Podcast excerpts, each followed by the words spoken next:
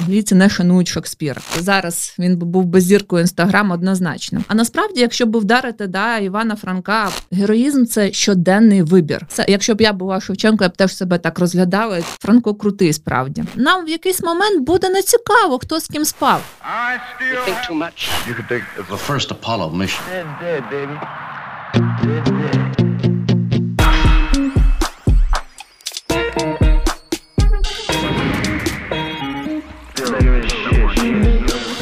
Привіт, мене звуть Макс Міклін, я арт-менеджер Hub Вітальні. І це подкаст «Говорить Вітальня». Ми виходимо за підтримки Українського культурного фонду. Сьогодні в нас в гостях Ірина Нечиталюк, кандидатка філологічних наук, доцентка кафедри української літератури Одеського національного університету імені Мечникова. Доброго дня, пані Ірино. Вітаю. Сьогодні ми поговоримо про, скажімо так, нашу святу трійцю української літератури, про Шевченка, про Українку, про Франка. Для більшості слухачів, мабуть, і для мене, це якесь таке сакральне єднання зі шкільної програми, про яких ми знаємо, що вони от найкращі, найвпливовіші, найголовніші. Це наша така свята спадщина якась, недоторканна. Але ми закінчуємо школу і найчастіше до цього ніколи вже не повертаємося. І так, і ні. Я думаю, що впродовж сьогоднішньої розмови ми, власне кажучи, підтвердимо цю тезу, що свята таки трійця, і де в чому спростуємо її, і доведемо, що це, власне, прості, звичайні люди. І, власне кажучи, на цьому моє основне завдання – донести до найбільшої кількості слухачів, читачів, що бути канонізованим – це, насправді, гіршого немає. А ось, і не думаю, що Шевченко, Леся Українка або Іван Франко колись прагнули до такої долі, яка, власне, да, спонукала їх творчість і, власне кажучи, їх самих, їх біографія творча.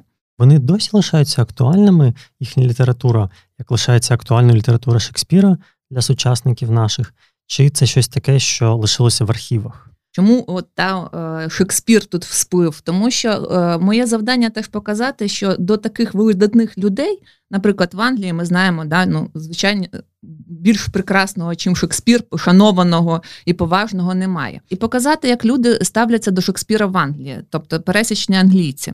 Ми бачимо, що якщо б у нас була можливість подивитися на те, як його зображають, так як про нього говорять, він зовсім не канонізована особистість. Тобто знущаються, малюють в різнобарвних якихось портретах, шаржі, замальовки і так далі. Тим не менш, спробуйте хтось сказати, що англійці не шанують Шекспіра.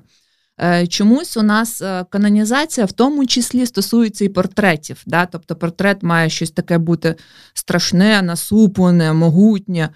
І, звичайно, все всередині мене, я думаю, всередині вас, як читача, протестую проти цього, тому що виходить, що е, величезна прірва між тобою як читачем, тобою як людиною і суперзіркою, супергероєм, якийсь там вдалині, ось він такий насуплений, да, ось він такий, що Леся Українка, що Іван Франко, власне кажучи, і недоступний. Це настільки треба розуміти, що це звичайні люди. Чому? Як тільки ми їх робимо героями, вони отримують якийсь статус недоторканих, іначе б вони справжні такі були. А насправді, якщо б вдарити да, Івана Франка або Тараса Григоровича, то у них синці на тілі б з'являлись так само, як у нас, а можливо б так і ще більше, якщо взяти стан здоров'я, особливо Лесі Українки, наприклад. Хочу довести, що е, героїзм – це не ДНК, да, не закодовано в ДНК, це не аналіз крові. Героїзм – це щоденний вибір. Абсолютно щоденний вибір. В цьому ракурсі для мене ця трійця справді свята. Тому що, що Леся Українка могла, мала абсолютно повне право лягти в дитинстві, ще як тільки захворіла на таке страшне захворювання, і не рухатися більше. Да? Родина дозволяла, її би переносили з місця на місце і так далі. Тим не менш, це була щоденна боротьба, і ми про це теж поговоримо. Те саме стосується Івана Франка, так, коли він вже мав хворобу, все одно не припиняв боротися. Крім того, уявляєте, Іван Франко, який прекрасний соціальний ліфт, родина е, Коваля, він став професором. Ну, припини вже думати про всіх інших, продумай про себе. Мав шанси бути депутатом польського сейму. Тобто, ну, будь ласка, роби кар'єру, збагачуйся, мозок для цього є, шалена трудо- працездатність є, будь ласка, ні. Йому не тільки самому цікаво жити гарно, хочеться, щоб всі інші так само, як він, жили. Про Шевченка тут взагалі мовчати треба, тому що тебе викупило, ти вільний, ти користуєшся шаленою популярністю, ти маєш фах в руках, ти можеш зробити собі кар'єру. Будь ласка, ні, треба починати писати вірші і не відмовлятися від цього не за яких умов. Тобто, ще раз кажу, в будь-який момент свого життя кожен з них міг припинити і повести зовсім інше життя. Це не був вибір раз і назавжди. Я, може, взагалі тут когось засмучу, такого вибору в принципі не буває. Тому що так, будь-який вибір ми робимо зранку, коли прокидаємося. Розплющувати очі, вставати з ліжка, щось робити прекрасне. Або ні. Або лежати, думати про своє, зациклюватись на своїх проблемах. І, власне кажучи, це теж вибір насправді. І теж щоденний насправді вибір. Тобто тут в обидва боки працює. Да? Героєм з одного боку не стають, да? назавжди. З іншого боку, герой – це, знову ж таки, той вибір, який людина може зробити в будь-якої хвилини. І ми це бачимо чудово. Це війна, це Майдан, коли пересічні люди прокидаються зранку і думають, що ні, так далі не можна. І ні з того, ні з цього закривають собою сторонніх людей. Ну і тут, от, от це вже героїзм, який так прокидається, знову ж таки, не маючи на перший погляд ніяких підстав. А можливо, це колись прочитаний Шевченко спрацював в цей момент. Давайте перейдемо до детального розбору. З кого, з кого почнемо? Ну, звичайно, почнемо з Шевченка. І, і, до речі, ця трійця у нас з вами, Іван Франко, Леся Українка і Шевченка, закріпилася на купюрах, да? І подкаст називається «Без купюр» в тому числі. Ну, власне кажучи, коли мене питають про це, я взагалі не знаю, що відповісти, тому що тут не хронологія не збережена, тому що... Чому тоді Сковорода на п'ятсот гривнях? Да? Він би мав би бути десь спочатку. Незначимість в історії, звичайно. Але з іншого боку, ну насправді це приємно, коли е, літературні діячі стають аж настільки важливими, що все, все тримається на них. І це насправді правда. Вони там прекрасні. І те, що там Шевченко молодий і юний. До речі, зверніть увагу, як цікаво це сталося. Ми про це теж впродовж розмови будемо говорити, але вже зважте. Радянський Союз, да, Шевченка старий, такий, такий, що точно не хочеться бути на ньому схожим. От, да, я думаю, що основне завдання, яке ставило перед собою Радянський Союз, пропаганда радянська, створити Шевченка такого недоступного, щоб звичайні пересічні українці-патріоти до нього не могли дотягнути, хто я, да? Де я, де Шевченко. Пересічні громадяни, щоб він просто їм не подобався. Тому що так, ну, такі люди з такими насупленими обличчями, в принципі, не можуть подобатись, вони не викликають позитивних емоцій. І я думаю, що багато в чому вони мети досягли. А от, тому що Шевченко саме такий для більшості. А потім, дивіться, дві тисячі чотирнадцятий рік, двісті років святкування народження Шевченка, і ми маємо зовсім нове обличчя на всіх білбордах, молоде, прекрасне, юне і Майдан. От цікаво, да? Чи поєднуються ці дві події? Як на мене, то цілком. І не, да, не даремно на Майдані теж Шевченко було багато в різних інтерпретаціях, як борець, як той, що поруч, насправді, не на сцені, не як ікона, а той, що несе оце, да, поліно разом, той, що несе цей скат, шину, як і всі. Ну, і пам'ятаємо ці графіті, так само Шевченка, Франка, Українки, з цитатами «Боріться, поборете». «Вам Бог помагає», так, так? Так, з відчуттям, наче, наче вони теж тут. Знову ж таки, не в якості лідерів, що головне, а в якості твоїх товаришів. Якщо рухатися далі, от, да, от якраз таки про ми говорила про ці два портрети, а той портрет, який використовувала радянська пропаганда, більшою мірою, то, власне кажучи, це дуже дорого тут Шевченко виглядає. Оці в хутряній, да, в високій шапці, в цьому кожусі. Це дуже дорого. Хто пам'ятає Гоголя «Шинель», яке написано приблизно в той самий час, пам'ятає, як довго Акакій Акаківіч на ту багеньку шинельку собі збирав гроші. А вже, да, що стосується комірця, то окрема тема була ще півроку життя його. А тут... Це ж дуже дорого-багато, це без будь-якої іронії так і є. А оці вуса, які ми пам'ятаємо на старій купюрі, це, це модно, чи це просто... От. Він не голився, я не знаю, чи це, чи, ну, він ну, про... чи це просто вуйка тут ходить? По-перше, не голився. Вусу то вуса, подивіться на щіки, да, щічки, як правильно, щоки. Тому що, якщо говорити, що він наголився, це неправда. Тобто тут видно, що працював майстер. Ну, справді, дивіться, яке підборіддя чисте, да? Які вилиці вибрудені гладенько. Тобто, якщо брати серію портретів, от там, де зображений цей Шевченко, і подивитися, він там з хлопцями, він там так грайливо на колінко сперся свого товариша, у нього так закинута нога на ногу. Тобто абсолютно така фривольна поза на межі навіть десь з пристойністю, якщо брати ті часи. От. І те, що, да, по суті, це висмикнено з контексту. От. Тому що, е, і ще, мене найбільше, мабуть, зрозуміють ті, хто полюбляє селфі. Це я до того говорю, що ми дуже часто, у нас два типи селфі, селфістів, да?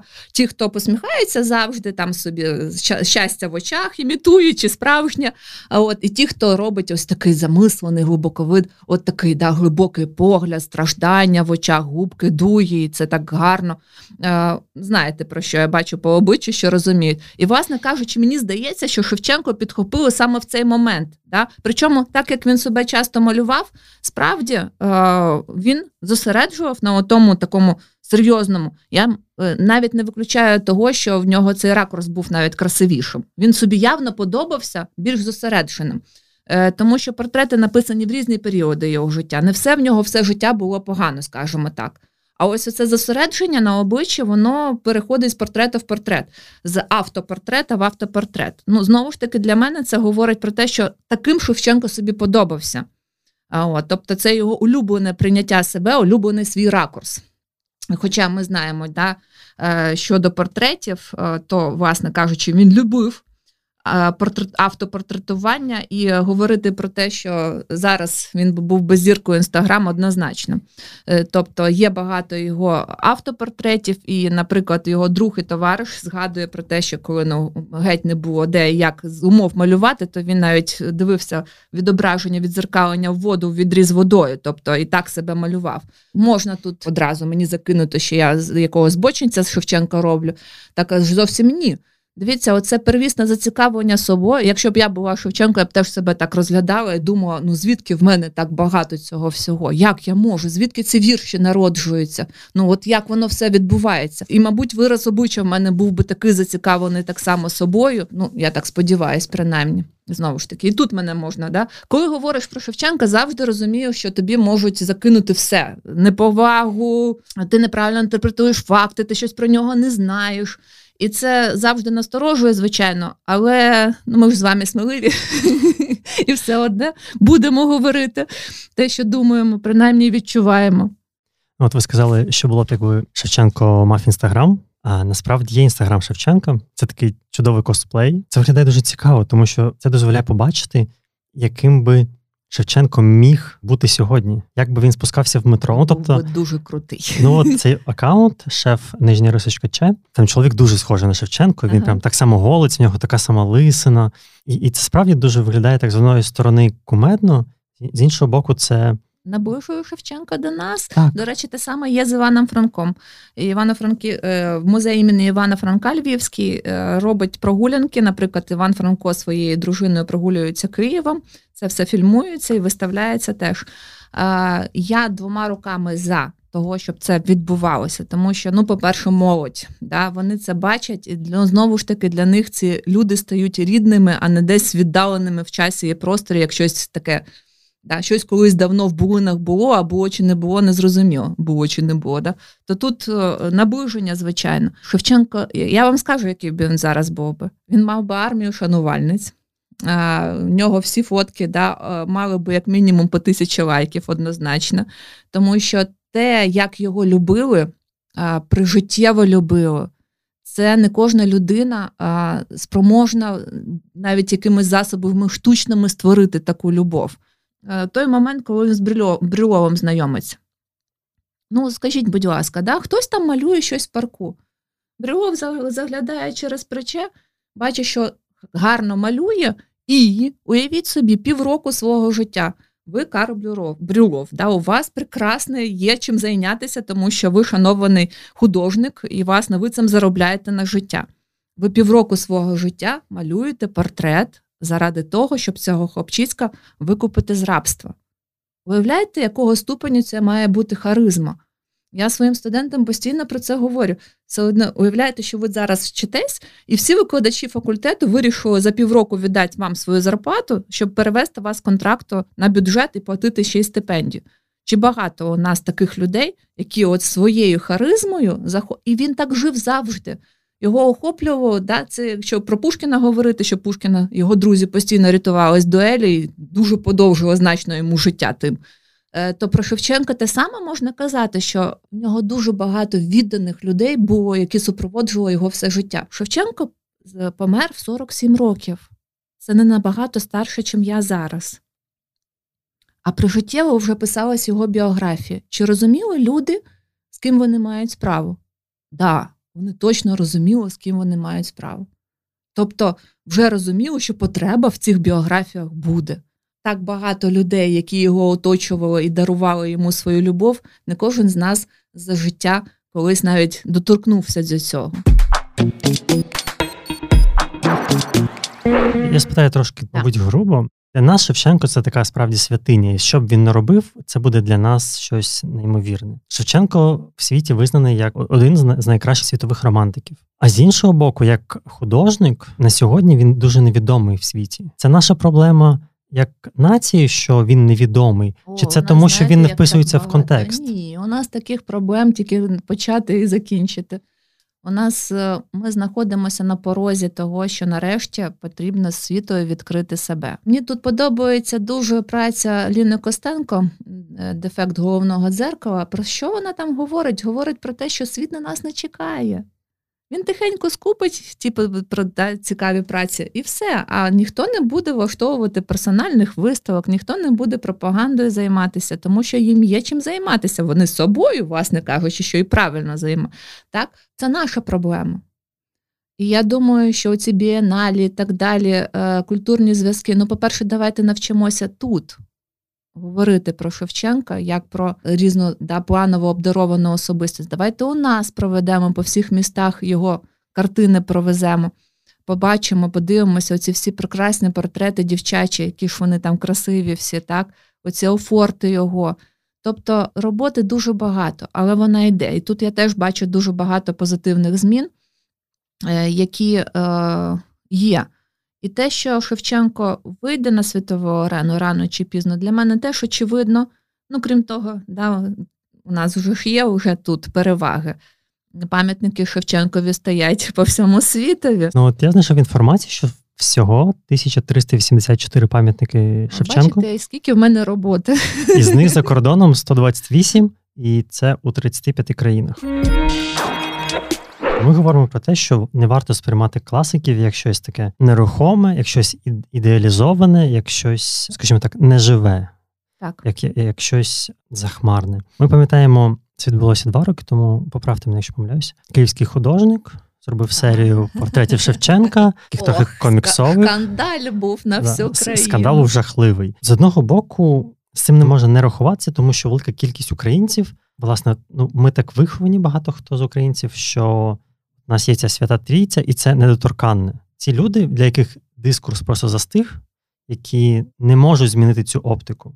Тобто для них це як наруга. Що нам робити, власне... Нам в усіх незрозумілих ситуаціях потрібно розмовляти один з одним, однозначно.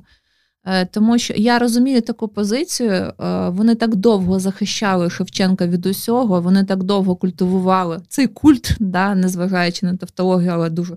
якраз таки влучно, що справді не можуть змиритися з тим, що його е, хочуть, да, справді сприймають як наругу будь-яку іншу зміну, правильно ви кажете, оптику. Але е, ну, треба якось щось з цим робити, тому що, ну так, ці люди само собою будуть любити Шевченка, а нам треба говорити ще й про молоде покоління, яке у нас є. Якщо ми не змінимо погляди, то, власне, ми можемо втратити цікавість до Шевченка. Ну, власне, ми так і втрачаємо його, те, що зараз відбувається в школі.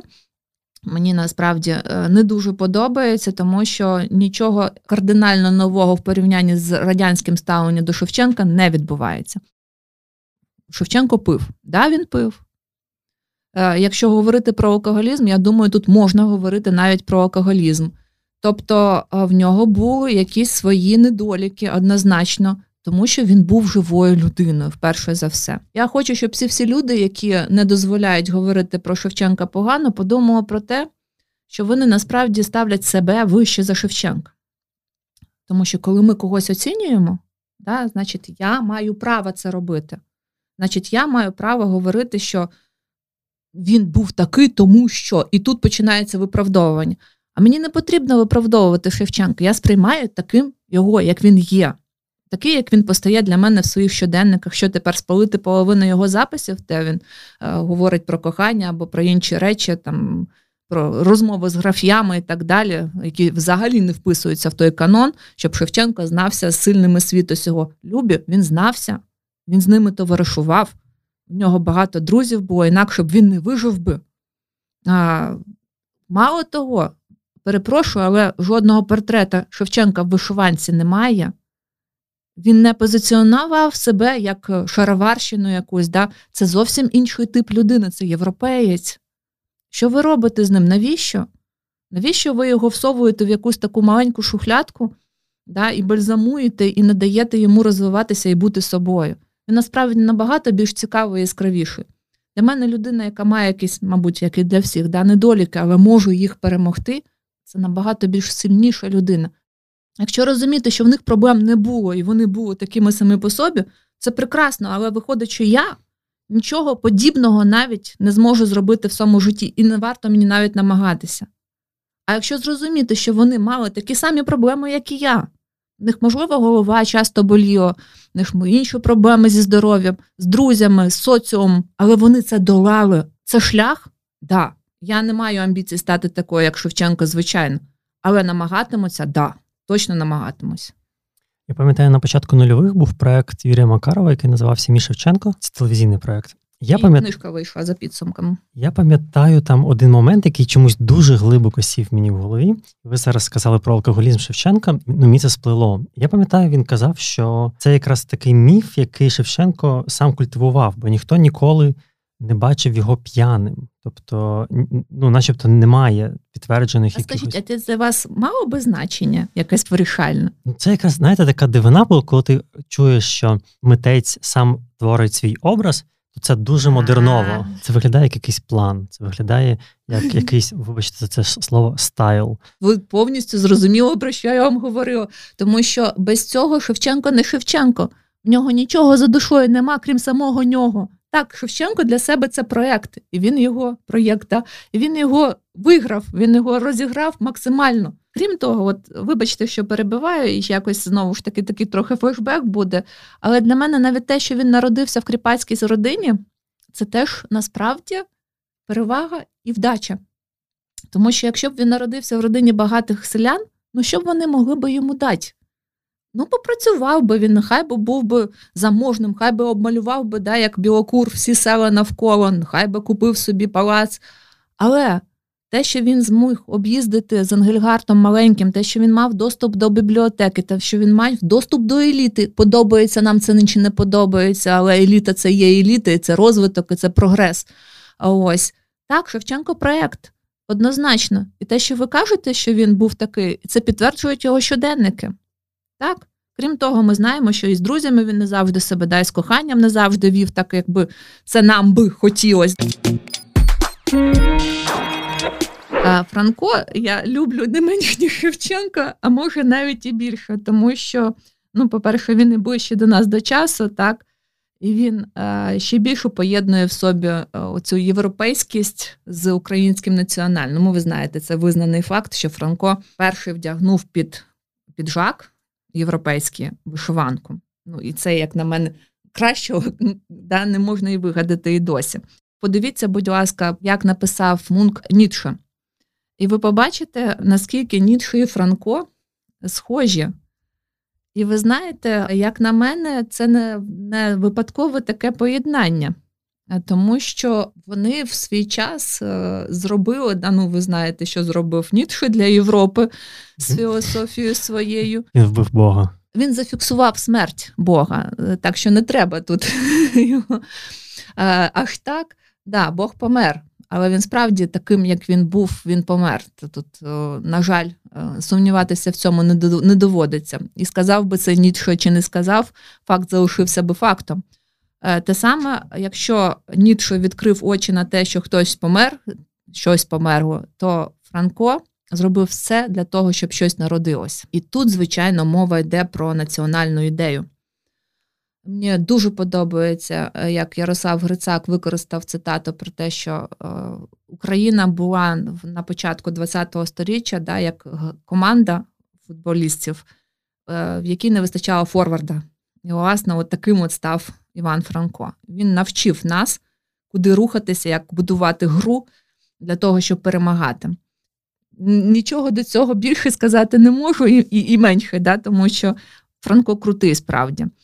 І для мене, коли говориться про його біографію, знову ж повторюсь, про соціальний ліфт. Це чудова історія про те, як людина своїм розумом, своїм талантом, своєю працездатністю змогла з низів абсолютних дійти до да, найвищих верств населення. А якщо б не політичне вподобання, ще б і кар'єра могла б бути значно кращою, от, і так далі. Франко, от дуже... Знову ж таки, мені імпонує тим, що продуманий. Він навіть шлюб свій продумав до дрібниці, до, до деталей. А от його шлюб з Ольгою Хорунжовою – це найперший шлюб соборний. Вона киянка. І він хотів показати, оце наш зараз слоган «Схід і Захід разом». Ось вони, портрет молодих прекрасних Івана Франка і уже Ольги Франківни. «Схід і Захід разом» – це справді його був вибір, такий, який він хотів, щоб так сталося. Всім продемонструвати, що це можливо, що можуть жити Схід і Захід. Ну, звичайно, вони трохи один одного обдурили в цьому шлюбі. Ось, але тим не менше, як на мене, шлюб дуже вдалий, і це відчувається, коли відвідуєш Івано-Франків... Івано-Франківський, ну так, Фран... музей Івана Франка у Львові. Там, де все ж таки оця родинність з кожної стіни відчувається. Ну і четверо дітей у шлюбі. Да? Тут закидають, тому що тричі являлося мені кохання, і там про дружину не йдеться ні слова, але тим не менш, ну я думаю, теж це такий собі авторський хід, тому що насправді, знову ж таки, да, четверо дітей говорять саме про собі. І от те, що зараз з пікантних дрібниць, то щось ми перестали повертатися до пікантних, говорять про величезну кількість романів, яку начебто мав Іван Франко.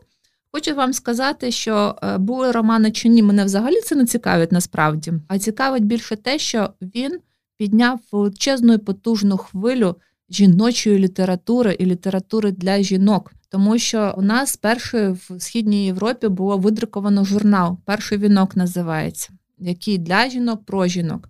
І начебто там і редакторки Олена Пчілка, мати Лесі Українки і так далі, і Наталка Кобринська. Але що він робив? Я от теж це дуже люблю в картинках розповідати. Уявіть собі, ну вам важко, мабуть, але тим не менш спробуйте. Ви молода, прекрасна дама. Ось в ті часи вам, власне кажучи, займатися і кар'єру зробити майже нереально. Ви або вчителька, або ви вчителька. Ось інших варіантів у вас насправді немає. Ви живете десь у селі або в невеличкому містечку, але дуже прагнете до навчання, до спілкування і так далі. Надсилаєте один якийсь свій невеличкий віршик Іванові Франкові. І тут він, звичайно, від цього віршика може навіть назви не залишити, да? Тобто переробляє його вщент, але друкує під вашим ім'ям. Це і зараз насправді класно, так?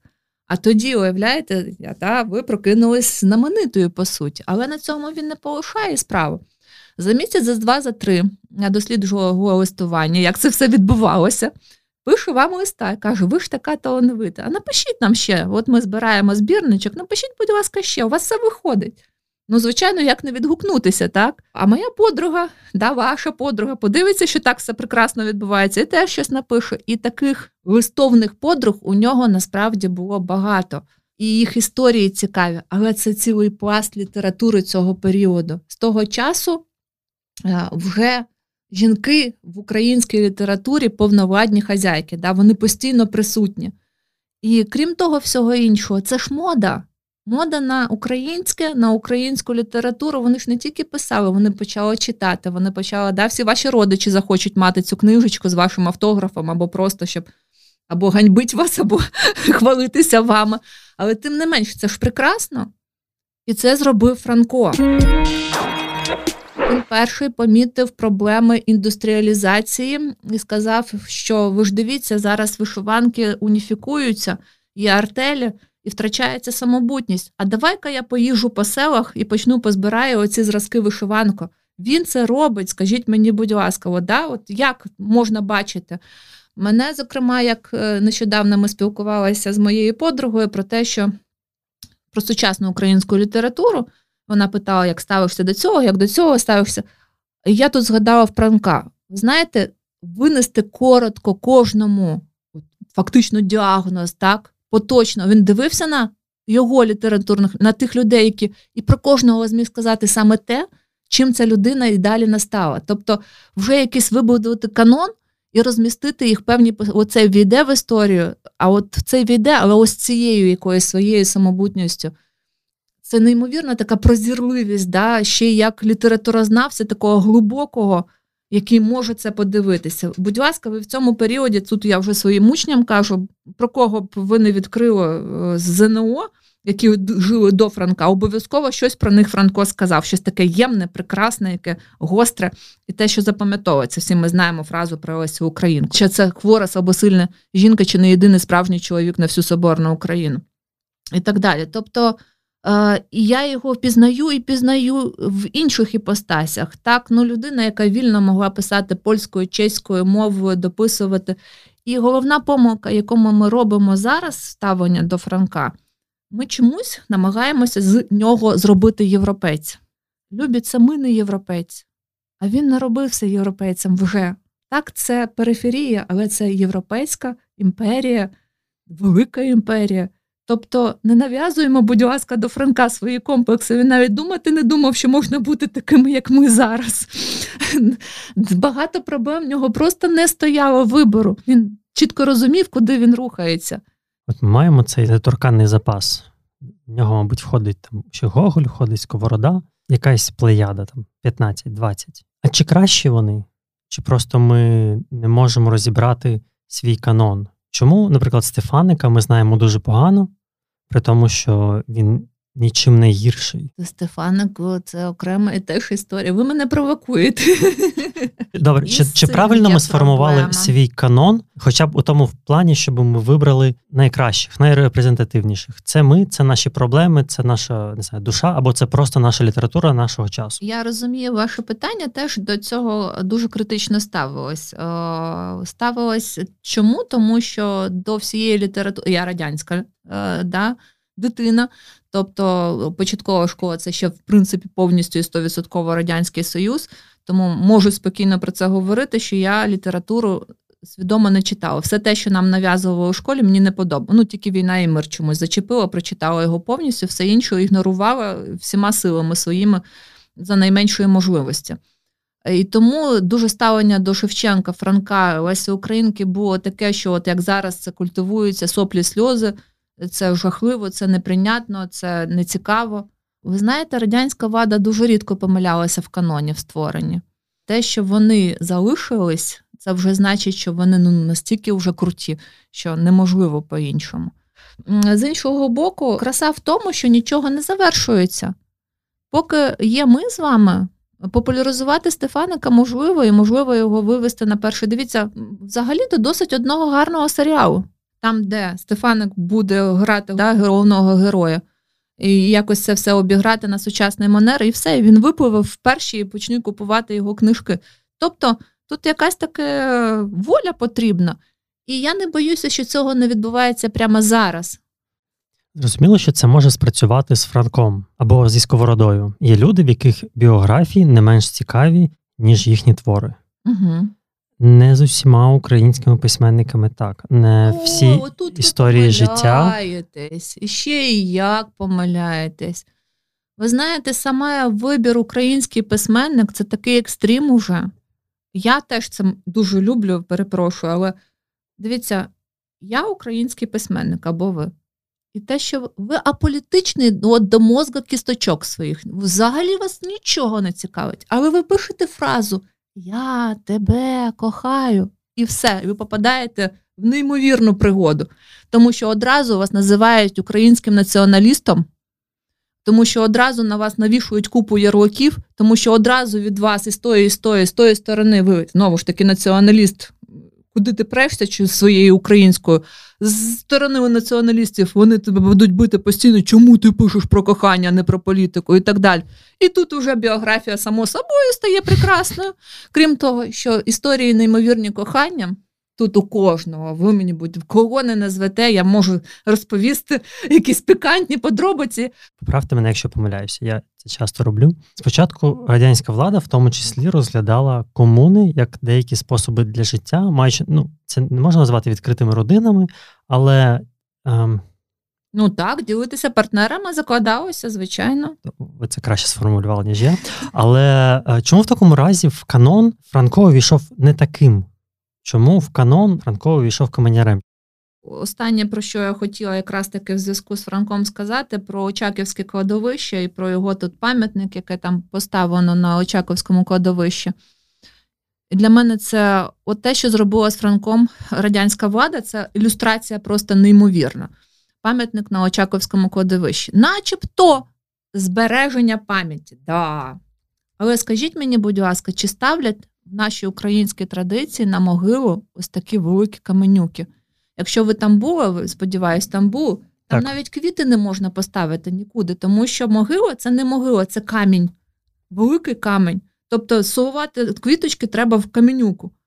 А якщо, да, недаремно, от поруч я говорю про фотографію могили його дружини, там, де квіточки ростуть, і не знаю, моя бабуся так точно казала постійно, що не треба над мені ніяких надгробків, хочу бути ближче до Бога, щоб, да, щоб дихало, щоб душа могла вільно рухатись і так далі. Тобто в нашій традиції насправді не такі поховання. Знову ж таки, чому це зробила радянська влада? Для того, щоб не хотілося бути такими, як вони. Ні в якому разі. З двох причин. Або ти не дотягнешся, або вони тобі не цікаві. І це, і це. В каменяр образ входить. З Лесією Українкою якраз ситуація, яка абсолютно протилежна Франкові. Угу. Чомусь до Лесі Українки прив'язався цей стереотип з приводу одностатевого кохання.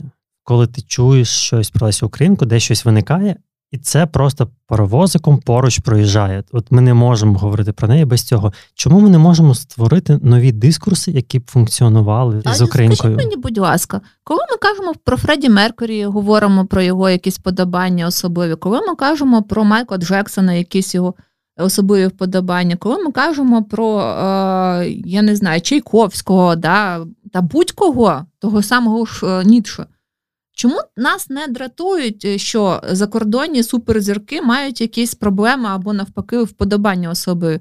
Ми, знаєте, зараз відповім більш прицільно на ваше питання. У нас це табу тільки-тільки знялося. І тому для нас ця тема така дражлива, і так, да, ручки трусяться, хочеться доторкнутися, подивитися. Ми не їмося цього. Я вам вже як свідок, не його, але тим не менш, можу сказати, що з початку дев'яностих, коли можна нарешті стало нецензурну лексику вживати в прямому етері, да, і в, в письменницьких текстах і так далі, тоді це просто дах знесло е, ортодоксальним літературознавцям, наїлися всі. Зараз, якщо ви візьмете грубезну книжку того самого Андруховича, який спочатку часто і густо писав, да, вживав нецензурну лексику, там вже одна-два слова. Ми точно наїмося. Нам в якийсь момент буде нецікаво, хто з ким спав. Це тому по-дерев'янськи більше не такий популярний, як в дев'яності? сто відсотків тому. І він сам, я не здивуюсь, коли ще за двадцять років він почне е, краще Шекспіра писати без вживання жодної ненормативної лексики. Однозначно. Е, наїмося, точно. Всі табу так діють.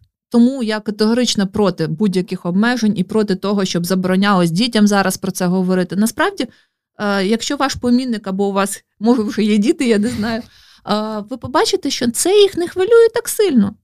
Їм уже байдуже, тому що вони цієї інформації настільки знають з усіх боків, вони знають таких людей, які так уже живуть, це вже справжні люди.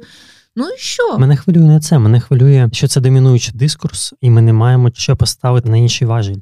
Якщо це буде та ниточка, яка приведе читача до Лесі Українки, хай вона буде. Я нічого проти не маю. Тобто, а, вона така, а дай почитаю, що ж вона там пише. А, класно пише, прекрасно.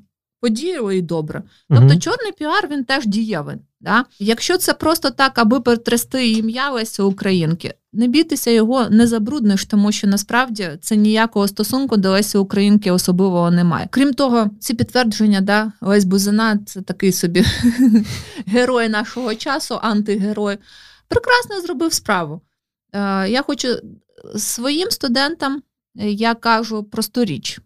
Я кажу, дівчатка, якщо перечитати зараз вашу переписку одна з одною, то про вас таке можна подумати. Ці цьомчики, бомчики, я тебе люблю, не люблю і так далі. Оці постійні писливі, да, словечка, які ми одна одна. Ну це ж нічого про нічого взагалі не говорить.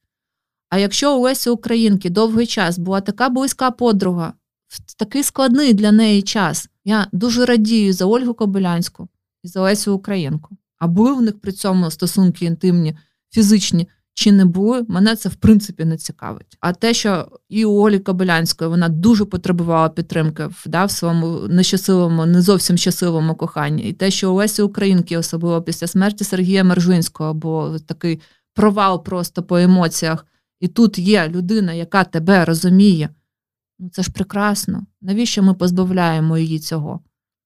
А все інше не має значення. Насправді, вже так забігаючи наперед, якщо в неї ще й крім того був прекрасний секс, ну то добре. А кому з нас від цього погано, скажіть? Да? Я не розумію, чому тут має бути проблема. Хоча біографії Лесі Українки і Ольги Кобилянської підтверджують, да, про те, що вони таки кохали чоловіків, і то сильно. А ось, якщо вже комусь це так аж важливо, да, їхня сексуальна орієнтація. І чоловіків, насправді, да, в їх житті і одної, і іншої було багато. Це, до речі, щодо канону ще не говорила про те, що Леся Українка не була популярна в свій час. В свій час супергероїні була з Дніпрова Чайка, Любов Яновська. Вони друкувалися, їх знали. Потім тільки саме радянська влада, насправді, Лесю Українку підняла ось до таких висот. Але у Лесі Українки, як і у Коцюбинського, він сам багато і про це писав, і особливо Леся Українка, Віра Агєєва це теж пише, що всі знають ім'я Лесі Українки, мало хто читає. І це, на жаль, тому що настільки сильні тексти, настільки потужний інтелект, що ну, це вражаюче просто. Взяти світову історію і знайти в ній щось нове, знайти новий аспект, не просто переробити, українізувати відомо щось, а саме подивитися з нової точки зору. Написати новий твір – це треба бути як мінімум талановитим. А розробити якийсь загальновідомий двохтисячолітній сюжет і знайти в ньому щось нове – оце вже рівень геніальності. І це Леся Українка.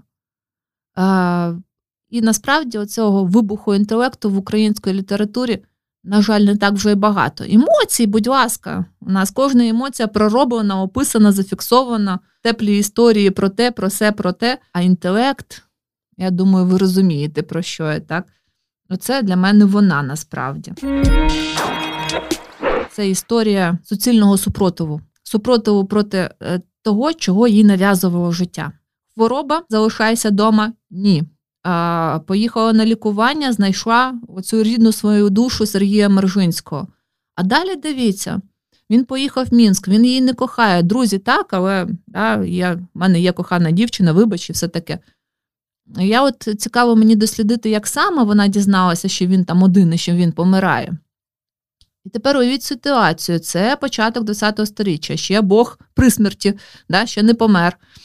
Молода, незаміжня дівчина їде в інше місто до чоловіка, молодого і, знову ж таки, неодруженого. Вона порушує стандарт? Да. Да. Крім того, а те, що вона щойно-щойно якраз таки свою хворобу довела до якогось ладу, вже в неї, да, були перспективи одужання, і вона їде до смертельно хворого, не просто смертельно хворого, а це ж зараза, чого він там сам лежить, тому що всі бояться, чим значно погіршує і забирає в себе роки і роки життя. А я вам що я скажу зараз, що Леся Українка померла в тому віці, якому от я зараз сиджу перед вами. Ну, я себе вважаю молодою, перспективною, да? Ще Тобто, уявляєте, яке життя ще могло би бути перед нею? І вона його пожертвувала заради цього чоловіка, який її не кохає. І оця історія з егоїзмом, що таке кохання справжнє? Коли мене кохають, чи коли я кохаю, незважаючи ні на що, не потребуючи якоїсь віддачі. Ну, я не знаю, я... це настільки сильний, ну, знаєте, що сам текст був написаний саме тоді, коли йому було найважче, він помирав. Але далі, далі, насправді, її чоловік, вона ще встигла все ж таки бути дружиною, щасливою в шлюбі. Клементій Квітка, прізвище таке красиве, да? Вона Косач, він Квітка, він набагато за неї молодший. І мама була категорично проти. Вона думала, що цей шлюб з розрахунку з його боку, тому що не забуваємо, що Леся Українка з заможної родини, прекрасної заможної родини. Знову ж таки, всупереч всім пішла. Знову зламала всі, да. Але, на щастя, про Клементія Квітку скажу тільки одне, що мама після смерті Лесі Українки, мама та Олена Пчілка переживає її, потім листувалася довгий час з Клементією Квіткою і визнала те, що він був дуже хорошим чоловіком для її доньки. Знову ж таки, тут я тільки можу порадіти за Лесю Українку, що кохання в неї все ж таки склалося. Кохала вона вже Квітку чи ні, але він точно турбувався про її останні роки життя, і вони пройшли в гармонії, тому що вони обидва збирали фольклорні матеріали, співали пісні і так далі. Він її готував морозиво з ожини, а ось десь доставав, да, такі якісь деталі, тому що, ну, помирала то насправді важко, да, хвороба непроста, але коли з неї роблять нещасливу людину, тут я просто таки не знаю, що, що сказати. Вона дуже би була б вражена з тим, що з нею намагаються зробити. Тому що все своє життя вона жила наперекір і доводила і собі в тому числі, що щасливою вона буде. Коли уявляємо собі тематику української літератури або контекст, то ми завжди думаємо про журбу, ми завжди думаємо про страждання, про Марічку, яку залишив Орест або Марко. Багато кого хто залишив і всі померли, це точно. Так, і ми оце думаємо, як з одного страждання перейти в інше страждання і щоб все стало ще б трошки краще. А зрозуміло, що на цих теренах тривалий час не було спокійного життя, тому і немає якогось такого... Ні. Це не зрозуміло. Насправді є декілька причин такого стану укрліт і такого до нього ставлення. Ну, по-перше, дев'ятнадцяте сторіччя в цей час абсолютно офіційно в усьому світі панують романтизм і реалізм. А це, насправді, такі напрямки, які не обхохочешся. Да? Якого б ви не взяли представника реалізму і романтизму, це дуже таке, що давить на емоції. Чому? Тому що завдання у митців було показати нам з вами, як вони живуть погано, і що ми конкретно поганого в цьому, тобто виховна ціль і дидактична мета, да, велика була катарсис, знову ж таки, навчитися е, якось змінювати ставлення чер, через співчуття. А ось, е, це що до кінця, потім е, включилися емські і валуївські накази, де про міщан писати не можна було, тобто це, да, ми знаємо Карпенко-Карий, театр корифеїв, чому там селяни тільки головні герої? Не тому, що не, не могли і не знали, і не було українського інтелігента, а тому, що про нього було фізично заборонено писати. А, далі двадцяте сторіччя, звичайно, всі проінтелігентські твори були забрані, да, забрані. Тут якраз таки показово Коцюбинського творчість, тому що, якщо брати а, те, що вчили в школі Фата Моргана, а тепер розумієш, його інтермецо, його сон, його тіні забутих предків, цього всього ваші батьки не читали, якщо вони не самостійно не взяли книжечку в руки. І тому і про Коцюбинського у них своє викривлене. Про, про того самого Франка. Читали вже тексти Буа, Констриктор, да, я зараз згадаю, якісь там ще. Точно не про кохання, точно не зів'яла листя, її навіть не вказувалося в переліку творів, які він писав. І тому враження про сільськість української літератури культивуються і зараз. Тому таку порушую тему. Насправді, підручники моїх дітей. На столі стоїть російськомовний підручник з оперою одеською і що там щось. І стоїть підручник російської мови, да, з оперу. І стоїть підручник з української мови «Поле, зайчик, стежечка». Здрасті. Ми вже давно урбаністична, да, урбанізована нація. У нас вже давно жителів міст переважає над жителем сіл. Навіщо оця культивація? Навіщо в прикладах, в правах постійні поля, річечки, пташечки, тракторці і так далі? Якщо, а, і російські підручники, так, там комп'ютери, оперні театри і поїздки за кордон. Тобто навіть на такому рівні формулюємо, ми продовжуємо продукувати оці стереотипи. Це сумно, тому що це підручники моїх дітей. І це дуже сумно. І я думаю, що це стратегія, яка усвідомлено десь працює, і десь хтось не доробляє, в тому числі Служби безпеки України, якщо вже так глобально говорить. Що почитати, щоб легко зайти, те, що ми називаємо традиційною українською літературою, щоб легко у неї поринути? Якщо брати історію української літератури, то тут ім'я ім'я легіон, да? Це розстріляне відродження. До речі, вони ж прекрасні і вони найменш трагічні, якщо Куліша не брати там, тому що у них багато текстів. Це перше зародження фентезі, це зародження фантастики, це зародження детективного жанру, це жіноча література з такими моментами фемінізму і так далі. А якщо брати дев'ятнадцяте сторіччя, Карпенко-Карий, звичайно, так само можна брати його і читати. До речі, дуже цікаво, що зробило з Карпенко-Карим. Я от мрію про окрему лекцію про нього, тому що як так можна було очевидні речі настільки переінакшити, щоб не побачити суті? Що наприкінці дев'ятнадцятого, на початку двадцятого сторіччя українські селяни були заможними. І настільки це був процес, да, повсемісний, що почали їх висміювати, що вони хочуть ставати дворянами. Калитка його, Мартин Боруля, да, згадайте, будь ласка, з чого ми сміємося? Що людина своєю працею, нікого не обманюючи, заробила собі статки, і він такий не один. А тепер я роблю, знаєте, що з дітьми? Кажу, а тепер уявіть собі, Мартин Боруля, ми його залишаємо на початку двадцятого сторіччя, а в двадцятих до нього прийдуть і скажуть, здавай все в колгосп. Як вам? Трагічно. Тільки так потрібно розповідати про колгосп і про далі голодомор. Чи здав Мартин Боруля все в колгосп? Чи боровся він за себе? Я думаю, що боровся. Якщо ви читали Мартину Борулю, і да, оці всі його, він навіть в неділю не йде в церкву, не їде на коні, щоб кінь відпочивав, як йому ця вся земля дорога. І уявляєте, де зараз ці Мартини Борулі? Наскільки голодомор знищив ціле покоління заморобів, які тікали від землі, боячись померти від ній від голоду в містах, да, все ж таки були шанси вижити. І дивіться, зараз сіл біжать, в тому числі тому, що бояться генетично, до сих пір бояться там залишатися, щоб не померти. І Мартин Боруля, який все в житті віддасть за те, щоб ця земля була його. І земля Ольги Кобилянської, згадайте. І величезна кількість текстів насправді. Дякую вам за цікаву розмову.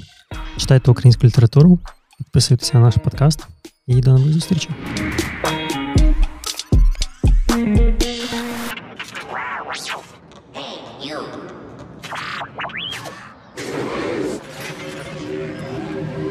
Now, that's better.